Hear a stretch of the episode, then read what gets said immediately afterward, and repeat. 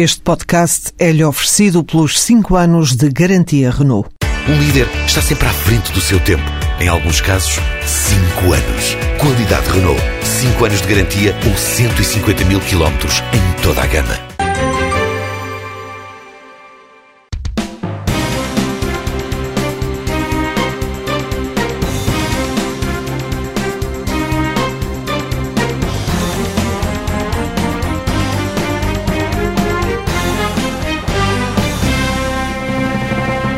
Esta semana temos o Conselho de Estado, um momento de viragem e as declarações do Ministro Alemão das Finanças.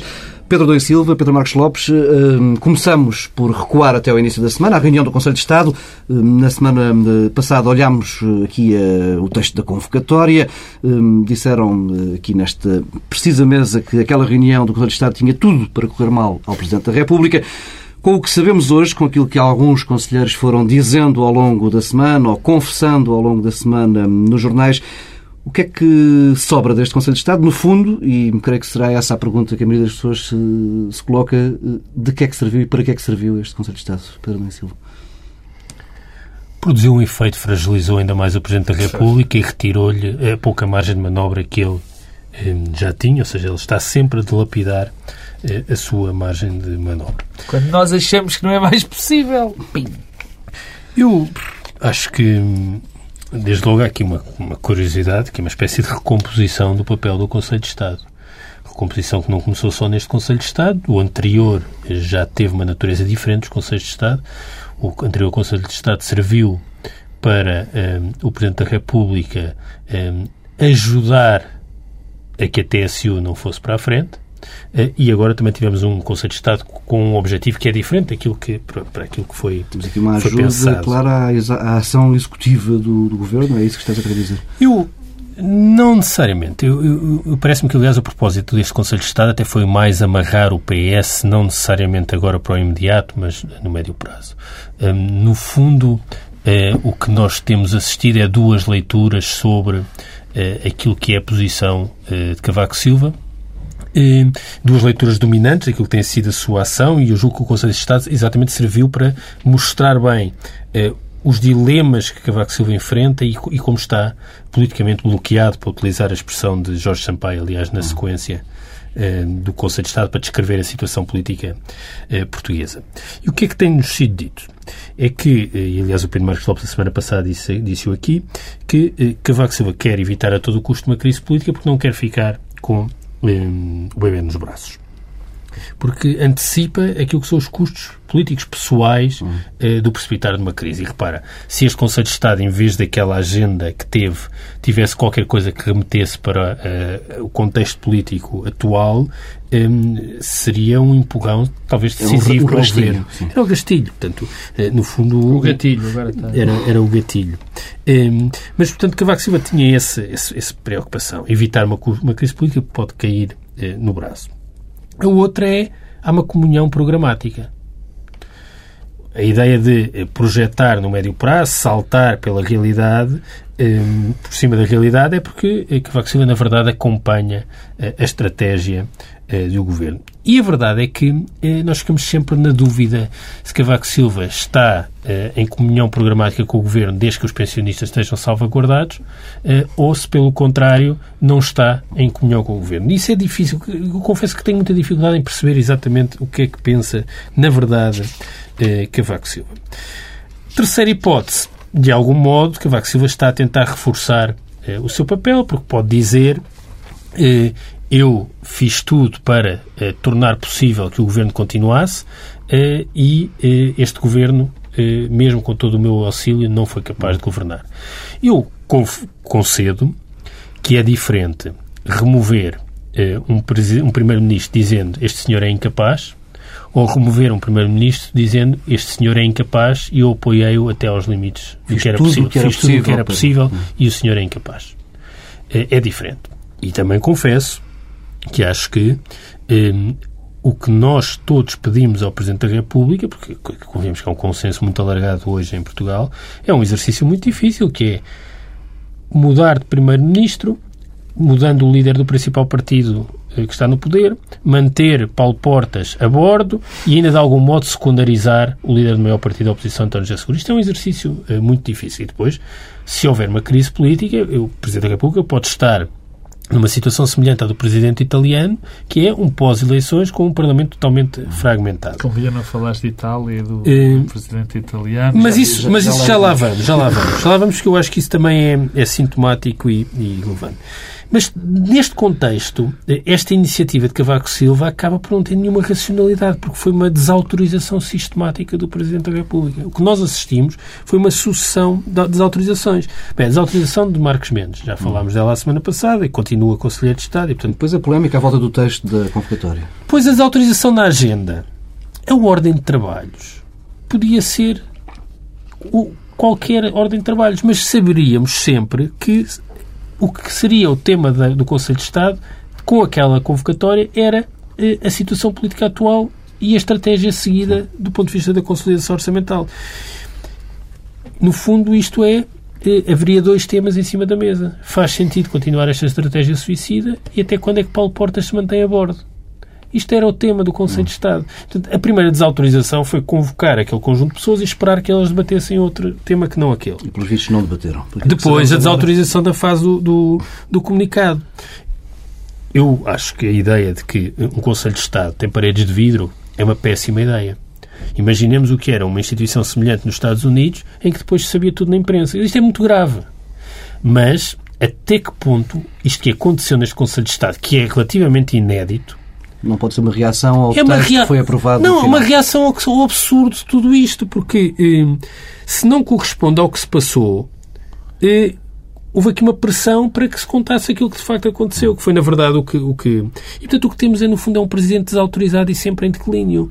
Eh, e, e tu, o Pedro Marcos Lopes falava agora de Itália por causa das declarações de Miguel Sousa Tavares. Eu não, não- acho, acho inaceitáveis as declarações e acho, acho a ideia de insultar uma figura que é o Presidente da República, independentemente de quem ocupa conjunturalmente o lugar, eh, acho inaceitável e não, não, tem, não precisa de grandes qualificações.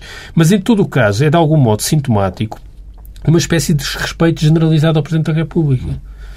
Eh, ninguém respeita o Presidente da República. Portanto, não- isto de facto é a tempestade perfeita, porque eh, o Presidente da República banalizou o Conselho de Estado. Nós não temos recursos institucionais e políticos quando tivermos uma crise ainda mais séria do que aquela que enfrentamos. E, portanto, o clima é deste de desagregação É completa. o e esse Conselho de bloqueio, o Estado... bloqueio de que falava hum, Jorge Sampaio. Não, é mais do que o bloqueio isso.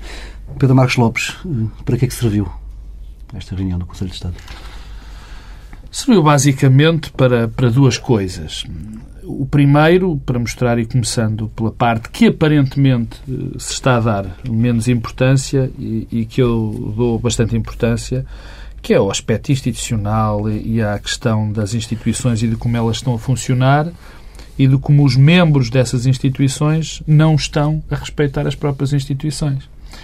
E o que se passou eh, com a convocatória do, do Conselho de Estado e a maneira como a soubemos já foi de si grave, mas mais grave, muito mais grave, na minha opinião, é a maneira como se soube das coisas que se passaram no Conselho de Estado. Eh, Eu acho isto muito grave, mostra que as pessoas não respeitam uma instituição tão, tão importante como o Conselho de Estado e, sobretudo, não respeitam, e concordo com o Pedro Adão e Silva, não respeitam o Presidente da República. As próprias pessoas do Conselho de Estado. E isto não é novo. Isto não é novo, eh, é recente, mas não é novo. Porque nós também andamos a viver com essa história no Conselho de Ministros. Nós sabemos tudo o que se passa Não é no mesma Conselho de. Ministros. Não é a mesma não, coisa. Não, já vou. Eu já lá vou.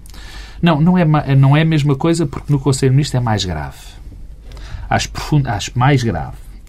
No Conselho de Estado acho muito grave, mas não acho tão grave. Portanto, há aqui uma deterioração, eh, eh, há aqui uma espécie de um reality show que se está a passar na, na, na política portuguesa. Nós já tínhamos isto eh, na Justiça, com os, os, com os processos que estavam em segredo de Justiça. Eu agora quero saber como é que muitas pessoas que se indignam com as quebras do, do, do segredo de Justiça vão legislar e falar sobre esse segredo. Mas em frente.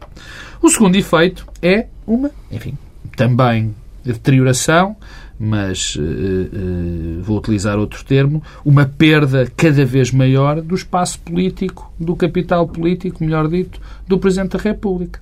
Quando nós pensamos que não é possível ao Presidente da República perder mais espaço político, mais capital político, mais capacidade de intervenção, aí vem Cavaco Silva surpreender-nos com, com isso.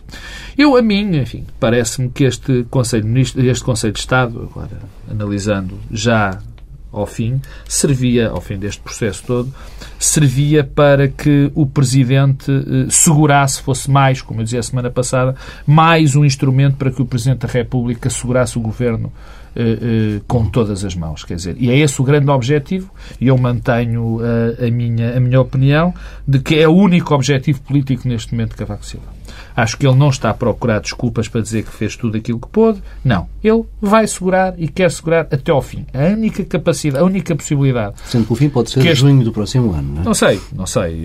A única, a única possibilidade, as únicas possibilidades do governo cair é, de facto, o CDS, eh, eh, eh, enfim, cumprir aquilo que prometeu, coisa que prometeu, coisa que eu duvido eu estou convencido que a norma, a tal TSU, vai, TSU para os pensionistas, vai, vai, vai entrar em vigor e que o, o, o CDS não vai sair do governo, ou vai arranjar aqui uma coisa qualquer. O Primeiro-Ministro esta semana apesar de, todo, disse que afinal não havia apesar, margem... apesar de tudo, uh, e, e, portanto, o, o, isso também não vai acontecer pelo, pelo, CDS. Só uma, uma implosão, um problema nas autárquicas brutal ou algo de, de interno do PSD pode, pode, pode provocar essa queda. Não pelo Presidente da República. E o Presidente da República, pelos vistos, para aquilo que nós soubemos, uh, uh, cria a palavra consenso, já tinha o comunicado escrito, cria a palavra consenso, e eu, aquilo para mim é revelador. O que Mas o Presidente... também revela um erro de avaliação do que completo, era... Quer dizer, o que me um espanta, completo, porque espanta... ele sabia as opiniões das pessoas é por isso, é, é por isso é que eu não percebo, é isso é que eu não percebo, por isso é que eu não percebo esta explicação que o Pedro está, está aqui a expor, porque eu não acredito que Cavaco Silva tivesse qualquer expectativa de que aquele conjunto de conselheiros de Estado, muitos deles que estão lá por direito próprio, uhum. seja, não foram escolhidos pelo Presidente da República, eh, alinhassem num discurso deste género. Eu não consigo mas perceber Mas olha que isso. é fácil, eu, também, eu, eu custo também entender, mas tenho uma explicação, quer dizer, no fundo, eh, olhando para as palavras de, de quase todas as pessoas que estão por lá por direito próprio e que se têm declarado, muitas nunca tinhas ouvido falar em eleições. Eu acho que esse, é era isso que eu ia dizer. Houve aqui um tabu Exatamente. que foi quebrado. Exatamente. É que, além desta questão da... De, é revelador que, que, Jorge Sampaio, poucos dias depois do Conselho de Estado, tenha dito em entrevista à, à Antena 1 que, e já depois de ter Não podia ser de outra maneira. estamos Paulo. já para lá do tempo dos consensos. Uh, e que tenha dito também que o Presidente da República sabe bem o que cada um dos conselheiros Mas isto pensa. é muito, desculpa, Pedro da Silva, deixa-me só. Isto, o que tu, sobre, sobre Sampaio, no fundo, é muita conclusão daquilo que se passou no Conselho de Estado. Porque o que eu queria, e, e deixa-me acabar, quando, quando o Presidente Cavaco Silva sabia e sabe do que os conselheiros queriam, ele nunca, ele provavelmente achava que a palavra consenso seria comum a toda a gente. O consenso depois seria interpretado à, à maneira de cada um. Para Jorge Sampaio, por exemplo, foi até agora. Ora, Mudou agora o discurso. Ah, mas, quer dizer, a interpretação eu, eu, até ao fim. E, portanto, aliás, não sabemos até que ponto o próprio Conselho de Estado foi um elemento para desencadear uh, um fim de um consenso. Uhum. Porque, eh, na verdade, o que percebemos é que a questão uh, política, no sentido do bloqueio político, passou a estar em cima da agenda. Um, eu, eu, diria que, já arrumada a questão do efeito do Conselho de Estado uh, para o Presidente da República, mas há um efeito que o Conselho de Estado teve. É que quebrou um tabu. Sim. Não é a mesma coisa termos António José Seguro sozinho a dizer que quer eleições e começar a haver outras vozes com outro peso, como Jorge Sampaio, que até há pouco tempo fez declarações dizendo que eleições nem Sim, foi uma ruptura completa com o seu próprio discurso. E, portanto, isso mostra que, de facto, estamos aqui com duas alternativas. Neste momento há duas alternativas. Porquê? Porque aquele cenário que esteve em cima da mesa durante muito tempo, que era a possibilidade de um novo governo com esta maioria parlamentar, eu parece-me que foi descartado. Neste momento já, o tempo disso já passou o tempo de um governo com qualquer tipo de apoio do Presidente da República no mesmo quadro parlamentar já é muito difícil. Temos vindo a queimar etapas. Primeiro, os consensos mais alargados com o Partido Socialista, até conseguindo trazer o GT para dentro do barco, foram descartados Sim. pelo Governo. Agora, essa hipótese que dizes que já não será possível encontrar um, um governo dentro desta maioria e vamos desembocar na inevitabilidade de umas eleições. Não, é para já eh, temos aqui dois caminhos possíveis. Um é lenta agonia até 2014 que é o que estamos a viver. Se nada acontecer, estaremos em lenta agonia até 2014. 2014, junho de 2014, sim, final do programa de assistência. Sim. Falta um Portanto, ano. Lenta agonia. Porquê? Por dois motivos. Primeiro, porque ninguém está interessado em precipitar uma crise com medo de ser penalizado por precipitar uma crise. Isso é válido para o Presidente da República e é válido para Paulo Portas. Paulo Portas e o Presidente da República estão amarrados. Completamente. Agora, porquê que estão amarrados? Isso é outra a dimensão que importa perceber. Estão amarrados porque não tiveram percepção exata daquilo que estava a acontecer? Eu acho que isso é verdade para Paulo Portas. Paulo Portas está hoje amarrado porque adormeceu na quinta avaliação. E quando acordou já era tarde demais. Outra explicação. Eh, Cavaco Silva está amarrado porque alguma coisa TSU mudou. foi mais importante, Eh, Pedro. Porque alguma... Não, mas, sabe, do mas, a, a TSU é uma questão da política. A questão é... eh, Ah, eh, mas do esse ponto é de é vista o do... Não, momento. mas isso é um momento político. Mas a questão é os compromissos orçamentais. Os compromissos orçamentais ficaram definidos na quinta avaliação e Paulo Portas deixou-se dormir. E deixando-se dormir, quando percebeu era tarde demais, já não há volta a dar. Toda a discussão passa a ser no quadro dos 4 mil milhões. Que, que Vítor Gaspar inventou. Que Vítor Gaspar inventou. Isto tem de ser repetido vezes sem conta. Que Vítor Gaspar inventou e, e- e- e passou a ser verdade e passou a ser uma imposição que vem de fora. Aliás, falaremos à frente eh, da visita a Schauble e vai no mesmo sentido. Agora, Cavaco Silva, o que é que estará amarrado? Ah, Há aqui uma percepção de que, hum, do ponto de vista externo, uma crise política precipitaria já um segundo resgate. Eu não sei exatamente o que é que isso significa, porque os nossos compromissos eh, de financiamento já estão mais ou menos garantidos durante este ano e o próximo ano. Portanto, há estas tranches finais associadas à oitava Já avaliação. estão 66 milhões dos 78. Pois. Eh, portanto, faltam 12 mil milhões eh, e eh, até com as idas ao mercado, entretanto, eh, com taxas muito É, tem- elevadas, mas tem em princípio... estão garantidas Portanto, eu não percebo exatamente o que é que isso pode significar, mas em todo o caso há essa segunda explicação, que é, eh, o medo de precipitando uma crise, portanto ninguém quer, eh, ninguém quer eh, precipitar eh, uma crise. Agora, há uma outra, outra coisa importante que Jorge Sampaio disse, que é eleições, é que não são não é um assunto tabu, eh, mas também acrescentou uma outra coisa, no fundo recolocando-se na posição do Presidente da República, dizendo que um Presidente só pode tomar essa iniciativa quando a alternativa é clara. Eu parece-me que isso é verdade em relação àquilo que Jorge Sampaio fez com Santana Lopes, mas não é tão verdade em relação ao que se passou com Cavaco Silva em 2011 que por outros meios foi a mesma coisa. Porque não era tão claro assim que havia uma alternativa, nem era tão claro que o José Sócrates, convém recordarmos que na altura em que a crise é precipitada, o José Sócrates ainda estava nas sondagens, até havia sondagens onde aparecia à frente. Eh, Agora, eh, o problema é exatamente esse. É um problema de alternativa e um problema não menor. Que é o problema da governabilidade, é que a alternativa programática que não se vê, o problema da é solução de governo. Porque eu confesso que eh, o PS tem um problema de governabilidade, um problema, uma dificuldade em formar maiorias eh, e a elasticidade eh, ideológica do CDS tem limites. Tem limites e ainda tem, Tem? mais. Não, não tem, tem limites. Tem, tem. tem limites e os limites tornam-se mais visíveis depois desta passagem pelo poder.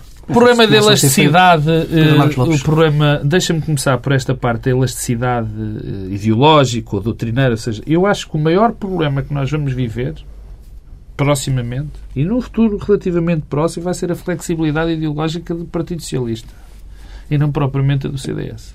Mas eu já lá vou. Em primeiro lugar, eh, deixa-me dizer de Cavaco Silva, Cavaco Silva não faz cair o governo, por, eh, por muitas razões, muitas delas pessoais, que aliás, como todos sabemos, é o leitmotiv da maior parte da atuação política de Cavaco Silva. Não quer ficar na história como homem que demitiu dois, dois governos, não quer ficar, não quer lembrar, não quer que as pessoas se lembrem que ele é um dos grandes responsáveis por nós termos chegado a, a- a esta à solução da Troika, que agora já começa a ser evidente para toda a gente que foi algo também patrocinado por Cavaco Silva. Não quer que nos lembremos que ele não foi, que ele fez todos, não fez os possíveis e os impossíveis para que houvesse um governo maioritário depois da, da, da, da minoria do Partido Socialista, aí com a colaboração indescedível de José Sócrates, que também não quis fazer coligação com ninguém e quis ser governo eh, sozinho. É bom também que se diga isto. Quer dizer, e não quer, sobretudo, pelas razões que o, que o Pedro Adão e Silva aqui expôs, e que não há muito mais a dizer, a questão que se levanta é ele não, deix, não quer deixar cair porque sabe ou presume que não vai haver solução governativa. Agora, ou, ou seja, não há uma solução maioritária como a que Sampaio tinha quando demitiu eh, Santana Lopes Ou e como deixa... Cavaco Silva teve Sim, quando demitiu Exatamente, quando de demitiu facto. José Sócrates. José Sócrates. Mas vamos lá ver também se a gente se entende aqui em alguns aspectos. Eh, A degradação institucional do governo, por muito que nos custe neste momento, é muito maior do que a que existia no tempo de Santana Lopes. É maior. objetivamente, e não Santana vamos Lopes é um falar... estadista. objetivamente... Comparando, comparando Não, estamos perante um estadista. Mas, objetivamente, se olharmos para o que nós vivíamos na altura em que Santana Lopes foi demitido, O próprio já E agora? se fosse com ele... e agora... Não, e tem razão, e tem razão, inteira- tem inteira inteira razão. razão. Se analisarmos objetivamente, sem falarmos da- da- das, das- das- das intrigas palacianas e das coisas que as pessoas sabem que sabem ou dizem que sabem sobre a governação de Santana Lopes naquele momento, e se nós, e aquilo que nós de facto sabemos neste momento sobre esta governação, e todos os erros cometidos nesta governação, e todas, bem, não vou qualificar mais, é evidente que Santana Lopes, que, que este, que este governo, tem muito mais razões para ser demitido pelo, um, pelo, um, pelo Presidente da República. Eu tinha Santana Lopes. Mas, enfim. Mas há algo que, tem, que, que eu quero que fique bem claro. Apesar de eu perceber que Santana, que, que Cavaco Silva não quer demitir Santana, de Passos Coelho, Santana Lopes ia dizer eu, não quer demitir Passos Coelho porque não tem uma solução governativa, eu acho que isso não é nem pouco, mais ou menos, desculpa, para Cavaco Silva não fazer isso. Eu acho que as eleições são sempre uma solução. São o último recurso, é verdade, mas são sempre uma solução em democracia. E não há neste momento outra maneira. Eu não consigo imaginar. O Pedro Adão Silva há bocadinho dizia que neste momento já tínhamos chegado a um limite que não era possível arranjar uma solução dentro Do do atual atual quadro, quadro, sim. parlamentar. Eu não sei se sim, se não, mas também estou capaz a concordar com ele. E, mas eu olho para este quadro e não vejo outra solução. Francamente, não vejo outra solução que não sejam as eleições. Agora, isto vai causar problemas, obviamente. Vai causar Mas é, o, o princípio. Eu, eu- sobre os problemas de uma crise política, hum, parece-me que o principal problema decorre eh, de estarmos perante uma estratégia formalizada. A ideia eh, dos memorandos de entendimento, desta rigidez eh, destes programas, tudo isto, é que é de facto o principal bloqueio. Porquê? Porque estamos perante um, um- é uma questão apenas de percepção política. Se nós, eh, a um ano, terminar um memorando, tivermos uma crise política, como alternativa à agonia em que vivemos, eh, há aqui um problema de impacto eh, na eh, opinião pública fora de Portugal, nomeadamente eh, na quarta parte da Troika, deixa de ser uma Troika, que é a opinião pública alemã num contexto de eleições, que é eh, como, como é que isso é eh, aceite. E esse é o problema. E esse problema decorre desta, eh, deste erro colossal que, tem responsáveis com nomes, que foi eh, nós passarmos para uma solução diferente da que hoje Itália e Espanha têm, onde a margem política é, é necessariamente maior. E ter margem política maior não é para ter, não é para se traduzir em benesses, é para poder gerir politicamente um processo que é muito difícil. E passamos dessa coisa para esta bestialidade que são estes memorandos As visitas trimestrais. com, a- com as avaliações, com estes senhores, com- para, para- para citar Paulo Portas, com estes senhores da Troika, eh, com as avaliações, com, com estas metas fixadas assim. Portanto, tudo isto tira a margem de manobra política e empurra-nos para o bloqueio em que nós estamos. Ó Pedro, deixa-me, eu há bocadinho vamos. comecei e, e- e não acabei porque respondi à tua pergunta, fui um homem respeitador, mas quando eu disse, quando o Pedro falava que havia, que, que, que havia, que havia limites à flexibilidade do CDS, eu, eu pus que o- eu disse que o maior problema que provavelmente iria acontecer em termos de flexibilidade ideológica, doutrinária e até de compromissos assumidos seria eh, provavelmente a do PS, quando o PS, enfim, eh, com uma grande probabilidade, se o PS com uma grande probabilidade ganhar as próximas eleições. Porque, porque eh, o que está perante o, o Partido Socialista, perante o cenário que aqui está posto, perante a falta de, de- de- de- perante esta prisão de que falávamos ao memorando de entendimento e perante estas circunstâncias, é muito provável que o Partido Socialista não possa fazer outra coisa. Tenho que alinhar algumas destas Pois, malfeitorias. pois. E isto vai ter consequências graves para o próprio Partido Socialista. Internas, óbvias, e provavelmente eh, eh, criará outro problema político dentro do nosso, do nosso, do nosso enquadramento. Quer dizer, Vamos eh, avançando. A semana fica marcada também pela- pelo anúncio do Ministro das Finanças, com Álvaro Santos Pereira, com o Ministro da Economia ao lado dele. Anunciaram os dois, com uma participação ainda assim mais discreta de Álvaro Santos Pereira, o momento da viragem ou o momento do investimento. Foi dessa forma que Vítor Gaspar anunciou a criação de, uma, eh, de um crédito fiscal Não vamos falar do extraordinário. Eh, Já lá iremos, já lá iremos ao Schauble. Ah. Hum, apetece perguntar perante esta medida que fará eh, sentido certamente, mas apete- apetece perguntar qual é o sentido disto. eh, Então e a procura, pá? Pedro Adão Silva, isto faz sentido sem haver estímulos à procura, sem...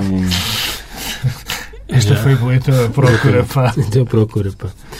Olha, então a procura, pá. É evidente que esse é o principal problema. Eh, Não há eh, investimento porque não há procura. Portanto, eh, coisa eh, não se resolve assim. Mas há uma. Antes de. É uma coisa importante para as empresas, que são os clientes. Clientes, exatamente. Haver mercado, haver procura. Isso é o, é o principal determinante eh, do investimento e está em queda livre. Mas há uma coisa que eu queria dizer antes de falar do pacote, eh, algumas coisas que têm a ver com a dimensão eh, política daquilo que se passou esta semana. A primeira coisa é, parafraseando Vítor Gaspar, eu gostava de dizer, eh, podem tomar boa nota, daqui a uma semana ninguém vai estar a falar disto. Portanto, isto é, é, é simples. Prevês que tenha o mesmo destino do pacote de fomento Isto faz industrial... parte do pacote de fomento industrial, no sentido que isto é o compromisso para ultrapassar o bloqueio Bem sei, político mas- entre as finanças e a economia. Não, por acaso, apareceram os dois ministros lado a lado, eh, um mais eh, falador e outro eh, mais silencioso, mas ainda assim não perdendo uma oportunidade para mostrar... Quem o- é que manda? não, não, não. O, o mais silencioso não perdeu a oportunidade de mostrar como utiliza bem a língua portuguesa, que é sempre uma coisa, de facto, não sei como comentar. Eh, Agora, o que... Há eh, línguas mais importantes, Pedro. Claro, claro. Hum, o que o Governo está a fazer agora, até esta iniciativa, agora, sem falar do impacto, da eficácia, tudo isso, é algo que se tivesse sido feito no início as coisas tinham sido diferentes, porque de algum modo eh, com estas iniciativas o Governo procura é ter uma espécie de base de apoio, ou seja, eh, e o exercício de governação depende sempre de algum tipo de coligação social e política, que há um ano, cerca de um ano, Passos Coelho disse que se estava lixando para as eleições. Eu, eu parece-me que esse lixar para as eleições é uma coisa sintomática do desvario hum, estratégico do governo, porque eh, uma coisa é o desrespeito pelo voto, a ideia de que as escolhas coletivas são sempre irresponsáveis, que de algum modo é a primeira leitura do estou-me lixando para as eleições. Uma outra é eh, achar que é possível eh, ter eh, um exercício de poder que de algum modo não se baseie em algum tipo de apoio popular. De alguém. E estas medidas retomam a ideia de que é possível estabelecer uma, uma clivagem entre um, interesse, entre um conjunto de interesses e outro. No caso, apoiar o investimento e as empresas. De algum modo isso está eh, eh, presente. Agora, não, não serve nada. Não, porque não serve nada, porque o contexto, porque já ninguém confia. Nós olhamos para aquela conferência de imprensa e já- ninguém acredita é naquele, naqueles senhores. Quer dizer, é um momento de viragem, mas é um momento de viragem a somar a muitos outros. Eu recordo-me que Passos Coelho, no Pontal, no verão passado, anunciou que 2013 já ia ser o. Portanto, estamos fartos de ouvir momentos No de viragem. princípio do ano, Álvaro Santos Pereira apresentar o primeiro investimento em Troia pós, do primeiro investimento pós-Troika, ali em Troia. Mas, portanto, isto, isto tem. visto. eh, Já ninguém acredita. E, e- e parece que estes PowerPoints, estas apresentações, são eh, apenas uma estratégia de desespero para ocultar um falhanço. E o falhanço é. A economia afundou. Não, Vítor Gaspar embrulhou a coisa dizendo: bem, já conseguimos esta parte e agora vamos fazer isto. Não, não, não. Estamos a fazer isto porque colapsou a estratégia anterior. Vamos ver se nos. PowerPoint está aqui. Vamos ver se nos entendemos. Isto, esta terceira fase de recuperação com o relançamento do investimento eh, privado e melhoria das condições de financiamento, foi assim que foi Início da vendido, de crescimento eh, económico. não é uma terceira fase, é uma estratégia pouco conseguida para ocultar eh, um falhanço total. E, portanto, eh, não há eh, momento de viragem nenhum. Eh, É um momento de viragem a somar a muitos outros anúncios de viragem. Por isso é que eu dizia, Vítor Gaspar sublinhou muitas vezes e acabou a conferência de imprensa a dizer tomem boa nota. Este é o, chegou à altura do, do investimento. Eu diria, chegou à altura de dizer que não vamos estar a falar disto aqui a não muito tempo. Pedro Marcos Lopes. As notas prévias sobre este, so- sobre este Não tenhas muitas? Não, não, mas nas notas prévias sobre este pacote, que não é um pacote, são, é uma medida. É uma medida. Eu não vou, nem vou perder tempo a comentar a, a instituição de um gabinete de apoio ao investidor, porque isso é insultar a minha inteligência e o toda a gente. Eh, Mal estamos quando precisamos de um gabinete de apoio desses e também não vou analisar como é evidente o facto de ser um banco alemão que agora vai dar crédito às empresas portuguesas, porque isso também é de tal maneira insultuoso para o próprio conceito da Europa que não, que, que não vale a pena ser abordado. Bom, a nota prévia em relação a, a este, a, a, esta medida tem a ver, uh, as duas notas prévias têm a ver com isto. A primeira tem a ver com o facto de ser apresentada em maio. Em maio, uma medida destas é uma medida, teoricamente, uma medida de fundo. Isto tem que ser acompanhado, tem que ser proposto no Orçamento de Estado e devidamente enquadrado com outras medidas.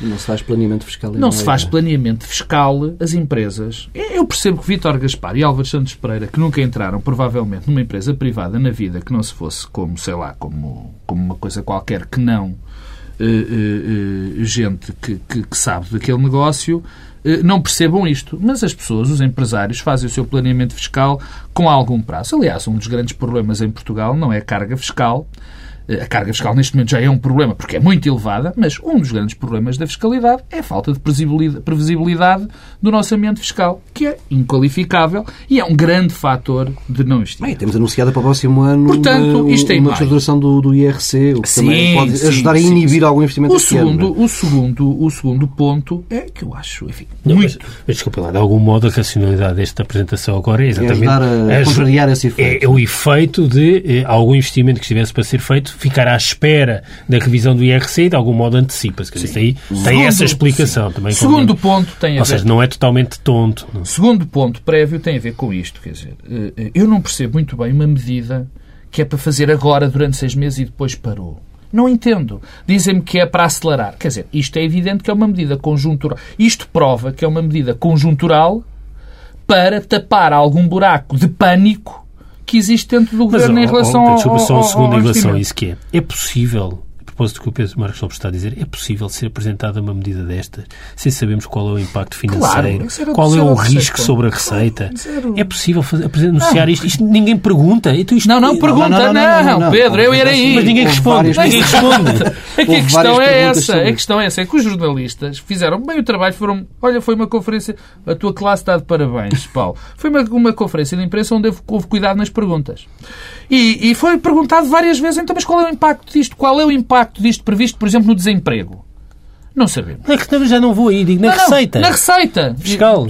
Não sabemos. Portanto, tem estes três. Depois dizemos, perguntam a medida teoricamente é boa? Claro que sim. Qualquer coisa que vá baixar os, faça baixar os impostos e que potencie investimento é boa. Só que o problema, devido a isto que eu disse, devido a estes fatores das empresas e eh, face à nossa circunstância económica e as circunstâncias do mercado, corre o risco de ser absolutamente ineficaz.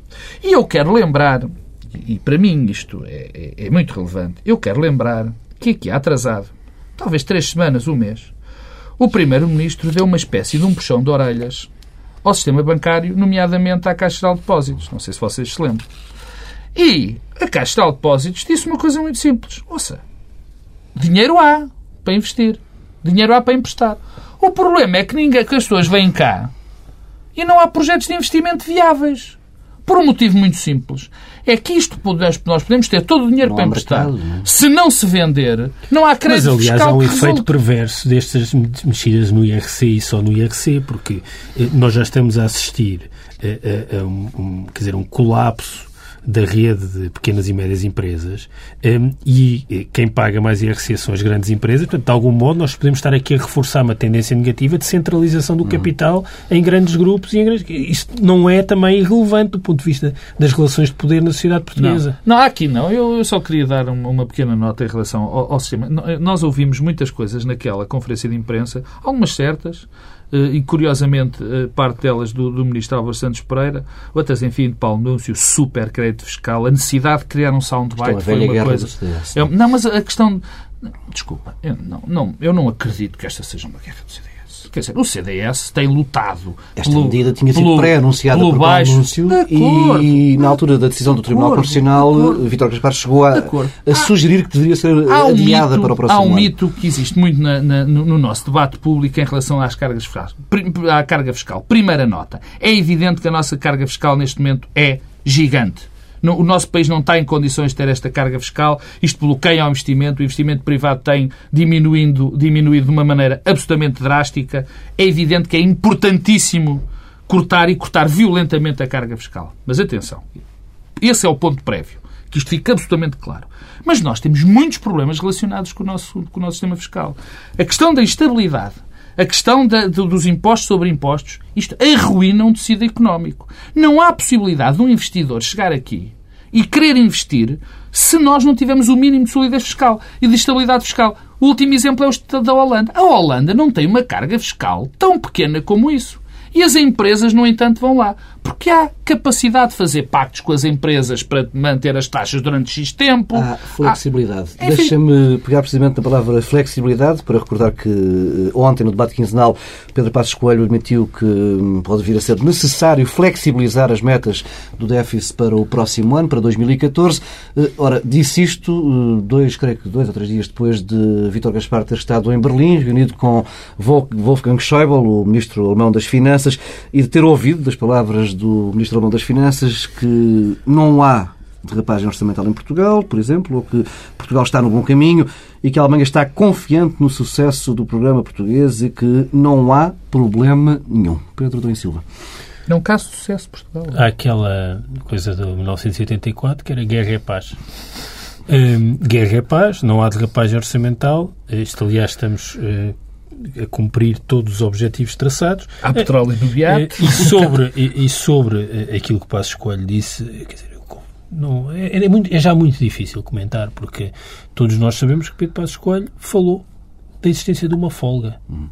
E da folga e do menu de medidas passamos para a necessidade de rever as metas. Já, de resto, essa ideia está escrita na carta que Passos Coelho enviou no início de maio para pois, a Troika. É, portanto, há uma contradição, mais uma vez, uma contradição com, em, em três semanas, porque eh, não só eh, não há folga, como sabemos bem o que acontece às folgas eh, deste governo, sistematicamente. A recessão pela realidade. acaba por eh, dar cabo de qualquer folga inicial que exista. O que, aliás, mostra que é sempre muito diferente nós chegarmos ao fim do ano e as metas serem revistas para o Ministro Schauble poder dizer cumpriram e começarmos a construir uh, o orçamento com metas revistas.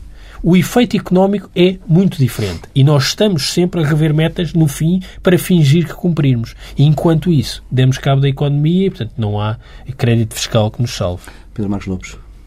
As declarações de Schauble são de tal maneira desajustadas e de tal maneira. Enfim, ou melhor, não são desajustadas. É exatamente aquilo que. Eu, a dada altura, eu não quero acreditar nisto, mas cada vez, cada vez me se, entra, se me entra mais pelos olhos adentro. Uh, o Schauble e o Dr. Vitor Gaspar, que obviamente é um discípulo dilecto de, de, do Ministro das Finanças, têm um objetivo que é destruir de facto o euro e destruir a Europa.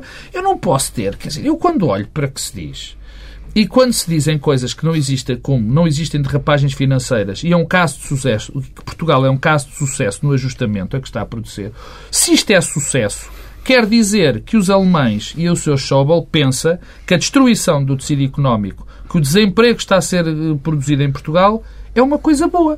Não pode haver outra interpretação. É só uma tentativa de traçar, é- tentativa desesperada de traçar uma linha de fronteira e de marcação entre Portugal e a Grécia não é mais quer dizer, do que isso. Quer dizer, mas isto só pode ser esta a explicação. Bom, e a questão do, do seu Primeiro-Ministro? Diz, eu, eu dos 800 milhões, eu, eu, eu, eu confesso, eu estou muito confuso. Estou muito confuso. O que é que está a passar? Eu, o seu tu estás confuso não é grave. O problema é o Primeiro-Ministro está confuso. Isso é que é assustador não, eu, eu mesmo. fico muito confuso pelo, pelo seguinte. Eu, eu, eu, eu juraria eu juraria que tinha lido e juraria que tinha ouvido o Primeiro-Ministro dizer que havia uma folga orçamental.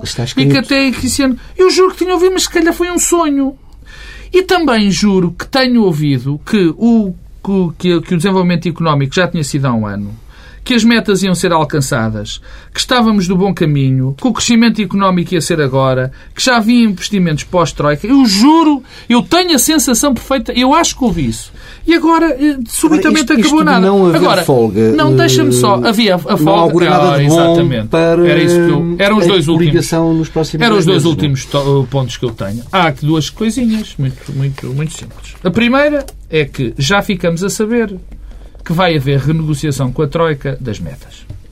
foi anunciado hoje. Ontem, aliás. Foi ontem anunciado que ia haver uma renegociação. Para mim parece-me evidente.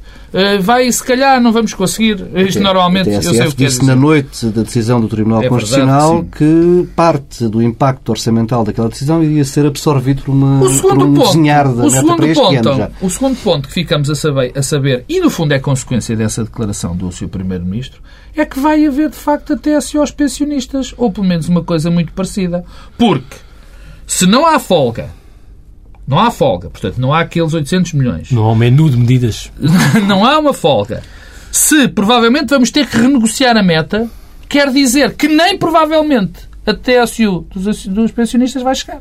Pedro, muito brevemente, não sei se queres acrescentar mais alguma coisa em relação a esta questão de inevitabilidade das medidas todas que estão naquele menu e, e, a seguir vão ser precisas novas Outras. medidas. Vai ser sempre assim. Por isso é que eh, há aqui uma questão anterior, que é aquela que falámos no início, que tem a ver com o que fazer com a uhum. situação política. Vamos permitir esta lenta agonia, que é uma lenta agonia de aprofundar sempre mais eh, da agressão, ou pelo contrário, vai haver uma inversão eh, de estratégia. Eh, e há uma condicionante externa fortíssima, que são as eleições alemãs. Eu não partilho o otimismo daqueles que acham que é aguentar que tudo vai mudar. Nada vai mudar, porquê? Porque a Alemanha que já mudou. A Alemanha mudou.